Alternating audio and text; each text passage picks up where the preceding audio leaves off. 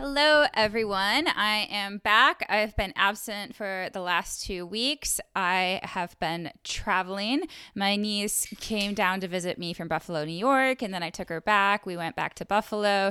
We went to New York City, and in the meantime, I also went to the Outer Banks, North Carolina. So I've been off for a couple of weeks. It's been amazing, but I'm really excited to get back to podcasting. And since it is the beginning of the school year, I thought today's episode would be a great one to talk about what graduate school is. So this is getting your master's or your PhD. And even if you're not interested in careers in wildlife biology and science, it's still a great episode to listen to because I really go into depth about how you train to be a scientist. And I think that this information is super important, especially nowadays, because there's so much miscommunication about science. There's a lot of distrust from the public in scientists and the scientific process. So I'm going to go into some details about how scientists train to be scientists and how different science is in graduate school from what it is when you're in college or K through 12. So I also thought this would be a great episode to record now or just happenstance because I just spent the last 30 minutes trying to figure out how to fix my GarageBand recording so that I could record. I could not hear any sound, even though I recorded.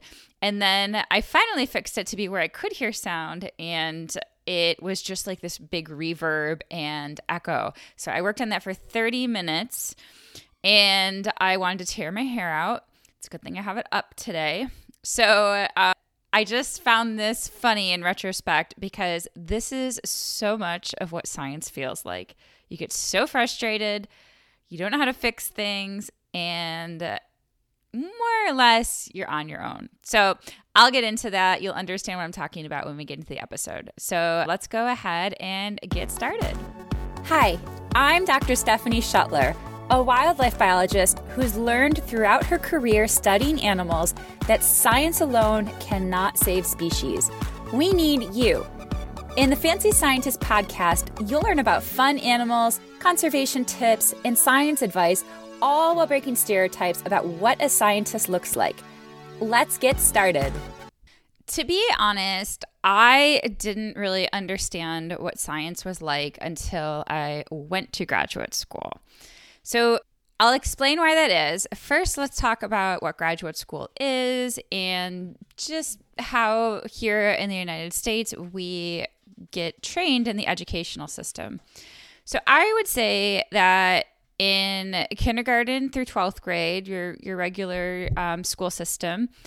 And even in college, too, so much of the focus on scientific classes is getting the right answer that there's either some sort of problem that you have to solve. So in chemistry and, and physics, there are a lot of different like calculations that you had to figure figure out. And in biology, it tended to be a lot of memorization. Now we did have some calculations too. I taught um, biology for non majors. And I remember a big section of this class was on the Hardy Weinberg equilibrium which has to do with the uh, changes of allele frequencies. So it has to do with genetic information in populations. And the concept of it is is really pretty simple, but so much of the emphasis was to calculate how many or the percent of alleles of a certain type were in a population. So it ended up being a math problem. And I just felt like so much pressure was put onto that. The students had to calculate this math problem that they totally didn't really understand what the concept was about. So, really, how graduate school differs from undergrad. And by graduate school, we mean getting a master's degree or a PhD, is that you are the one trying to figure things out and that there's really not a solid answer to it. and and this is at least if you get a thesis degree. So there are different types of master's programs. There's non-thesis and thesis, but thesis really means research, and that's what we're talking about too when it comes to PhD. So in undergrad, you're really taking lots of courses. And I remember actually with my my my former mother-in-law and she would I would be in graduate school at the time that I was married to my husband. And she would you know ask me how school was and it would be like how are your classes? When in reality when you're in graduate school the emphasis is not on the classes so in undergrad, you have this this vigorous syllabus with certain concepts that need to be taught. You have vigorous testing or you have projects, but even if you do have projects, you usually have testing too.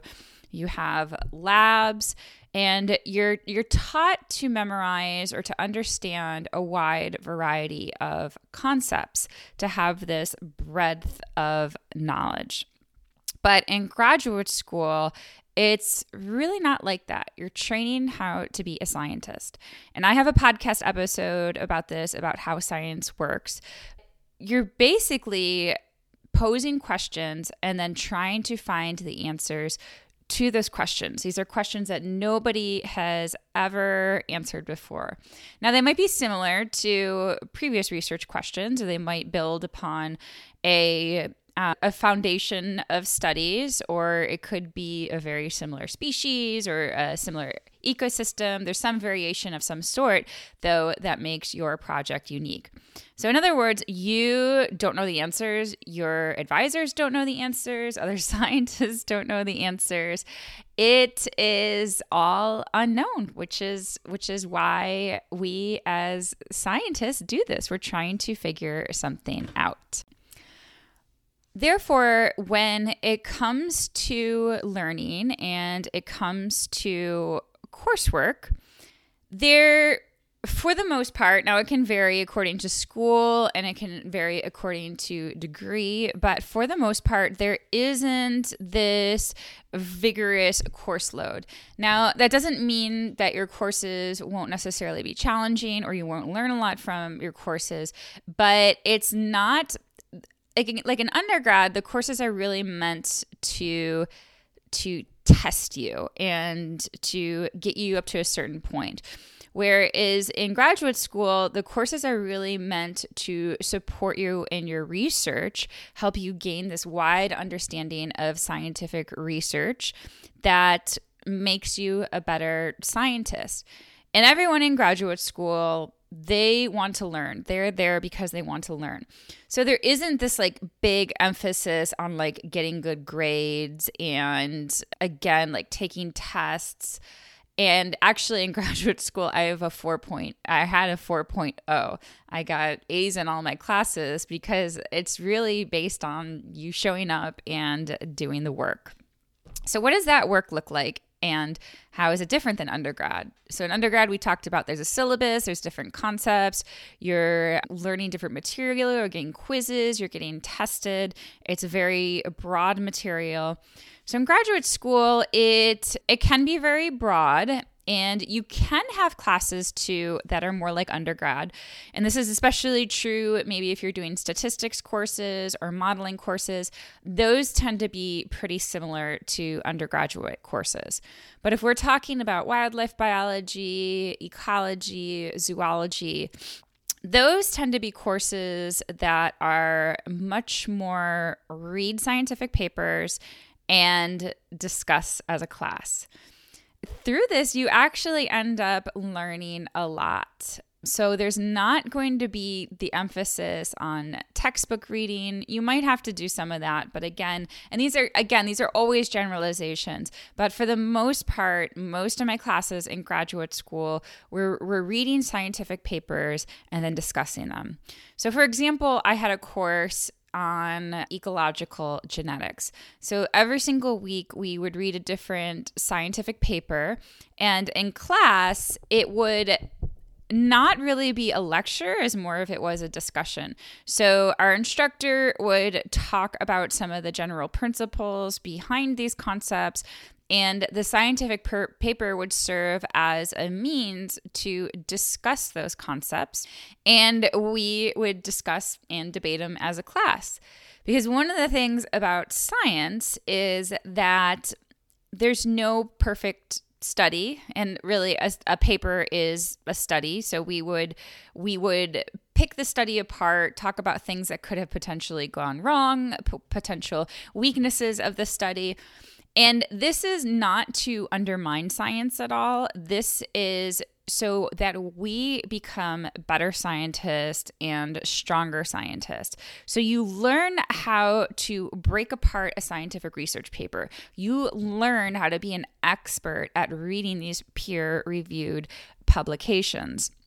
And a lot of times when you're when you're doing these studies or you're critiquing these studies, a lot of the the things that you're critiquing actually are not really at fault of the scientist. So yes, there absolutely are bad studies out there, bad research designs, but for the most part when you're when you're doing these criticisms, usually the researcher usually was not able to go as far as they wanted to go because of a lack of funding or something like that. Or for example, in my work with African forest elephants, and if you're interested, I have a whole series of podcast episodes on African forest elephants and all of my research in my my PhD on them. It goes into detail about the different how I studied them and how I set it up and everything. So it's a real great insight into graduate school. So so with forest elephants, I was limited a lot by money. The country where I worked in, Gabon, it was actually pretty expensive and I could only stay there. My budget only allowed for me to stay there for a certain number of nights. So my field season was limited. And in terms of like amplifying the DNA in dung samples, only certain samples would work in the lab. So there were things that were out of my control, and increasing the sample size would have made my study better. But again there were things that i that i couldn't i couldn't have any control over.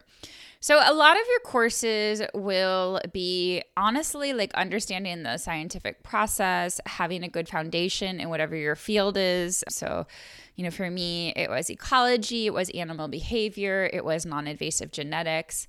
You also are going to have some basic classes that all scientists have to go through, and those are all about ethics and and so uh, there's a lot of criticism of scientists today for for being biased and as human beings, there is innate bias. You can't remove bias.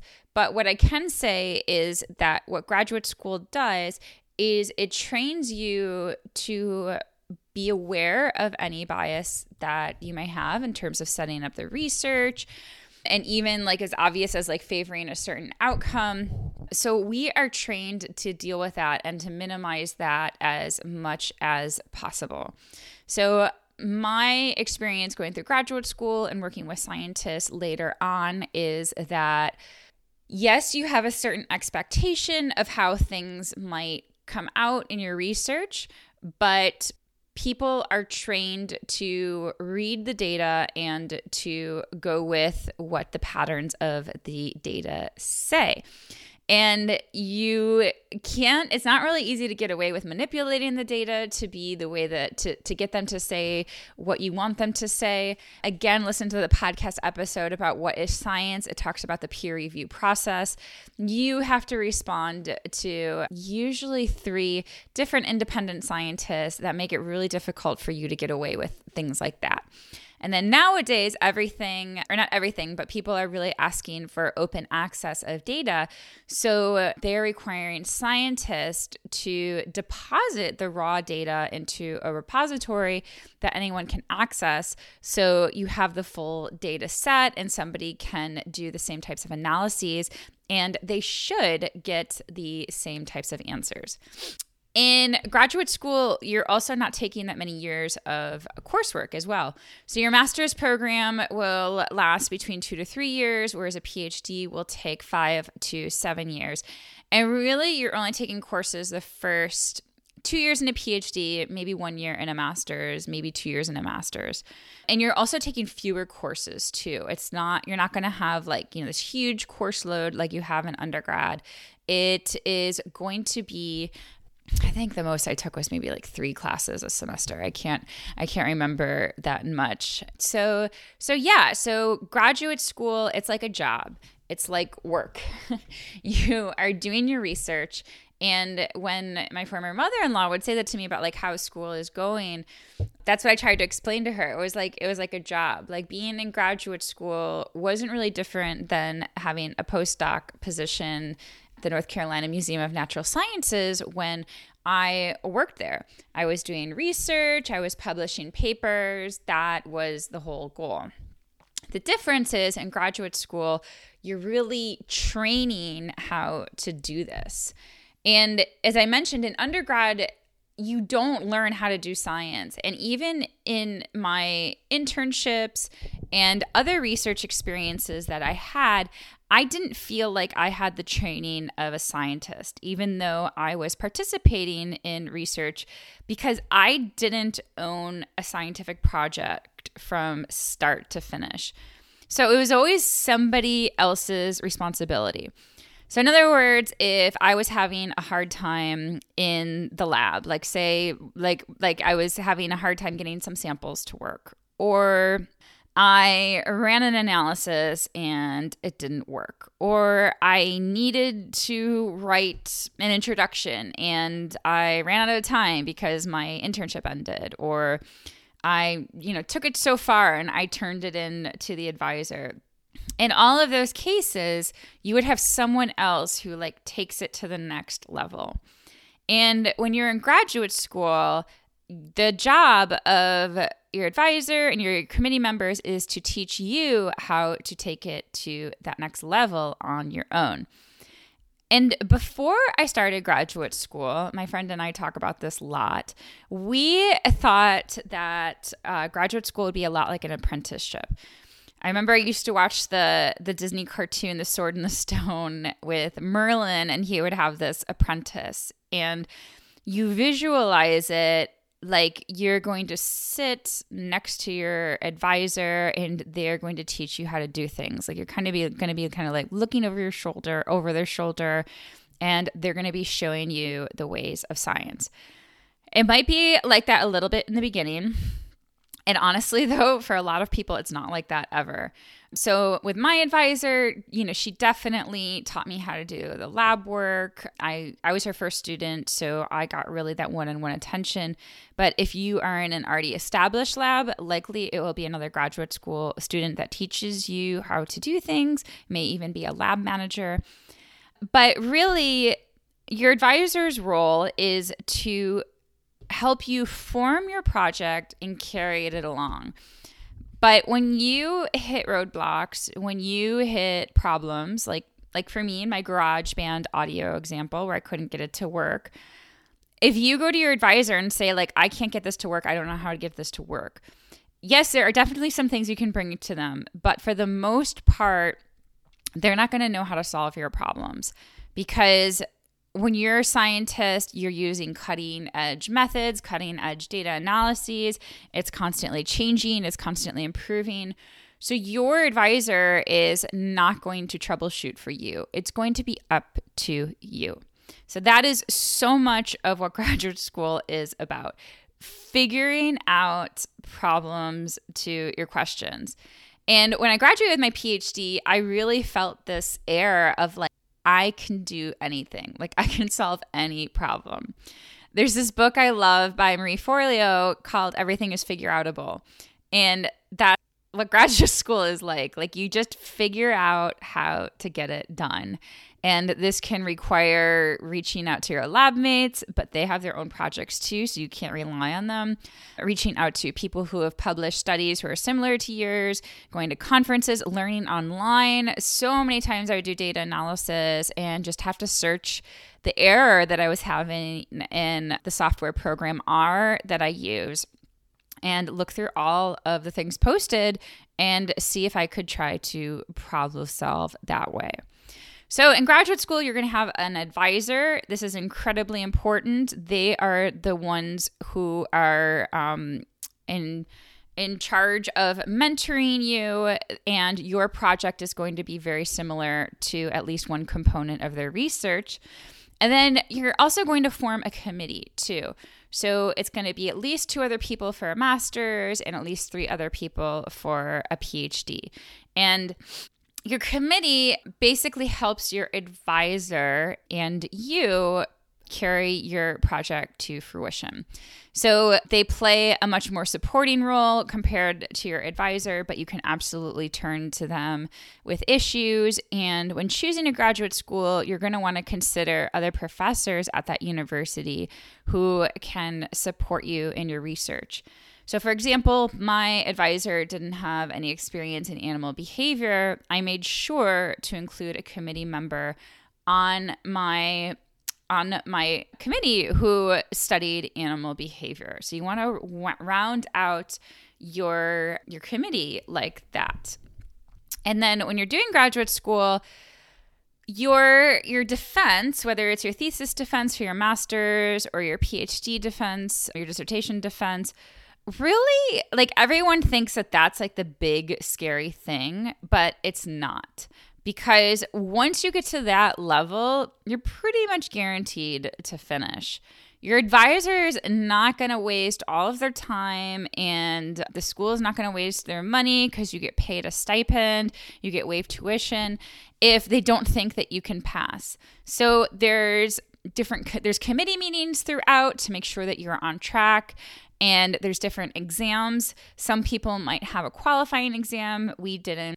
We just had a comprehensive exam. If you have a qualifying exam, you'll also have a comprehensive exam. And your comprehensive exam is for PhD only. It's this gigantic week long exam. You get a day for each committee member and it tests the the depth of your knowledge about your study area and the breadth of your knowledge. So if you can imagine a, a lake or a pond, you want your your question, what you're studying. So for me, it was forest elephant, non invasive genetics, sociality. You want that to be really deep, but you don't want to just only know about that. You want to have breadth too. So also understand climate change issues and how species respond to climate change. And I don't know, I can't, speciation, just a couple of examples off the top of my head. So that's so you get tested on this breadth of knowledge. And again like like people think when you have your phd or your master you just like know things like like like you just memorize all these different facts like kind of like a naturalist. You, you memorize all these different species and all these different things. But again it's not like that at all. You are training to think a different way. You're training to solve a certain problem to figure out a certain answer. So really graduate school is like all about thinking big and thinking deeply. And that's something I really, really loved about graduate school. So, what does graduate school look like on a day to day basis? So, the first couple of years, you're going to be doing more coursework. So, you're going to be actually in courses doing those class discussions. You will probably have a lab meeting. Our lab always did. That's once a week with all of the people in your lab. Usually, you read a paper too and discuss, and it's going to be more specific as to what research your lab studies in particular. You are probably going to have to teach unless you have a fellowship. I had a fellowship, so I was lucky I didn't have to teach until my last year. So you're going to be being a teaching assistant for a class so there are classes, and then each class has a lab, and then you would be the teaching assistant for that lab. So when I did teach, I taught the lab for general ecology, and I taught the lab for non majors biology. So you will be told what kind of lectures to give and what topics. They will be structured for you. You will probably write your own quizzes, grade papers. For ecology, it was writing intensive. So we had to, to grade a lot of written reports and written papers. You're obviously going to be doing your research, which um, will probably include field work. If you're doing lab stuff, it might it might involve some lab analysis. you are going to be doing data analysis and you're going to be doing a lot of reading and a lot of writing. You also might be doing some mentoring as well.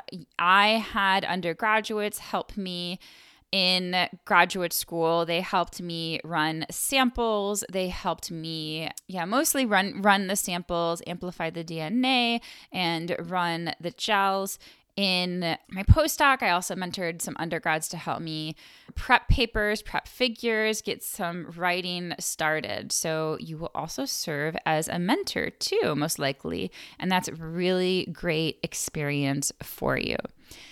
If you are wondering if you should go to graduate school or if you should get a master's or a PhD, if you're if you're going into wildlife research, like actual research, I highly recommend getting a master's. I think it's really hard to get a job with just a bachelor's. And I have a video, I have a blog post all about the difference between master's and PhD in terms of what you get out of it and how to make that decision. So I will definitely include that in the show notes. And that should help you decide if graduate school is right for you. If you are unsure, even after listening to that, if you're on the fence, I am always available for a free consultation to help you. So please reach out to me on um, Instagram and other forms of social media. I have a contact form on my website as well. And then finally, I just wanted to talk about like what graduate school is like in terms of the atmosphere. Now, there are some definite negative things about it. We're going to get into that. And grad school kind of can have a bitter connotation to it. But I seriously loved it. Even though I struggled, every everyone has struggles. I loved it though. Graduate school was some of the best times of my life.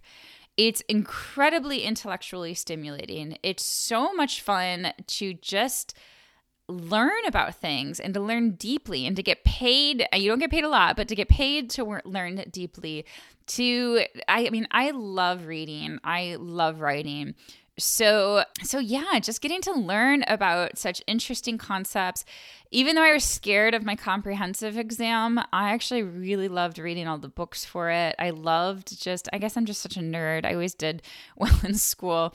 And i just i just loved learning and i loved reading. And it just was like a really satisfying experience there is also a great community of people as well. I had such great friends in graduate school. We went out every single weekend. We we went out for happy hours and there were tons of like grad student socials. I remember we would always do this thing at one of the professors' homes where we would help him make cider. So there's just like always like lots of fun things going on. So I really loved graduate school. It's it's so easy to meet people, so easy to make friends. I just loved it. Now, the downsides of it, and I do have a Facebook live about how graduate school is can be perceived as intimidating and how to overcome that but grad school yeah can be intimidating i was intimidated when i first started i've learned now since how to not become intimidated and like i said the live is all about that but I th- I'd say the downfalls of graduate school is that it can be a toxic work environment. There is a lot of pressure to work and to work frequently. And if you actually look at the research, like I read this book called Scrum, I really like it. It's about group work and and working in teams and they talked about how that as you reach 40 hours, your productivity decreases. And in academia, people brag about working 60 hours, 80 hours. Just a side note, I have a really hard time believing them, honestly. That's a lot of time to work. I honestly personally think that people inflate the amount of hours that they work and they're not working as efficiently as they could be. But anyway, so your productivity goes down. So and then also you got to take care of yourself. Like you need self-care. I have an episode all about self-care as well. So that's the thing that i don't like about graduate school is all of the emphasis on working a lot and not necessarily working smarter. And there can be some negative assumptions if you take time for yourself or take time to do things that are considered self care that make you happy. So, for example, one professor we had, he would actually go to all the labs at night to see who was working. Because again, the impression was that if you're working more hours, that you are more dedicated, that you are more serious. And this was especially ridiculous for us ecology students because you could be working at home. You didn't need to be in a lab. Now, I actually was in a lab, I did genetic work, but still at that my first 3 years I didn't have any samples. So, so yeah, it's just like a really stupid metric even even if working more hours is better like just because you're physically in a lab doesn't mean you're not working uh, and then also just again the values too. Like when i was talking to a professor at my university about making things work with my now ex-husband about moving and i talked about him having to move his job and just the struggles with what we call the two body per- problem he said to me you can always get a divorce.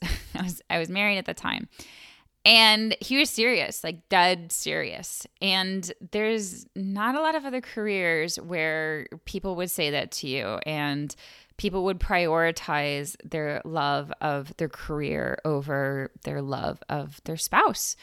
So, those are some of the toxic issues that you can come across in graduate school. And maybe we can do a different podcast episode about how we can go more of that into depth. I think next week I'm going to do an episode about how to be productive and some tips for starting off the year right. But I hope um, this got you excited about graduate school if you're thinking about going. And if you're in graduate school, maybe it gave you some insight as to as some things to um, look out for and to give you an overall timeline so much of my graduate school experience was kind of like stumbled across. So if you're having struggling navigating, if you want to be the prepared as as prepared as you can be, again, reach out to me. I'm happy to do a free phone call with you. Okay, guys, thanks so much. I hope you are having a great week back to school if you're in school. And please be kind to animals and be kind to each other. Bye.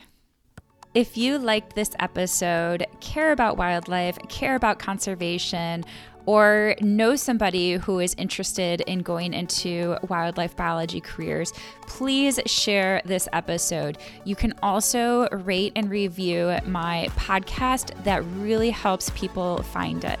My goal is to spread messages of conservation and kindness for wildlife and to help people navigate wildlife biology careers.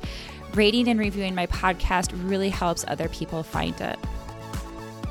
If you have questions or show ideas, you can find me at fancyscientist.com. My social media handles are at fancy scientist. On Instagram, there's an underscore between fancy and scientist. You can also send an email to hello at fancyscientist.com. If you're an aspiring wildlife biologist, ecologist, or zoologist, you can join me every Wednesday at 12 p.m. Eastern Standard Time for Facebook Live, where I answer different career questions. You can also ask me questions on the spot. I'm here for you. Thank you so much for listening. I appreciate every single one of you. I am so grateful for you. I hope you have an amazing day.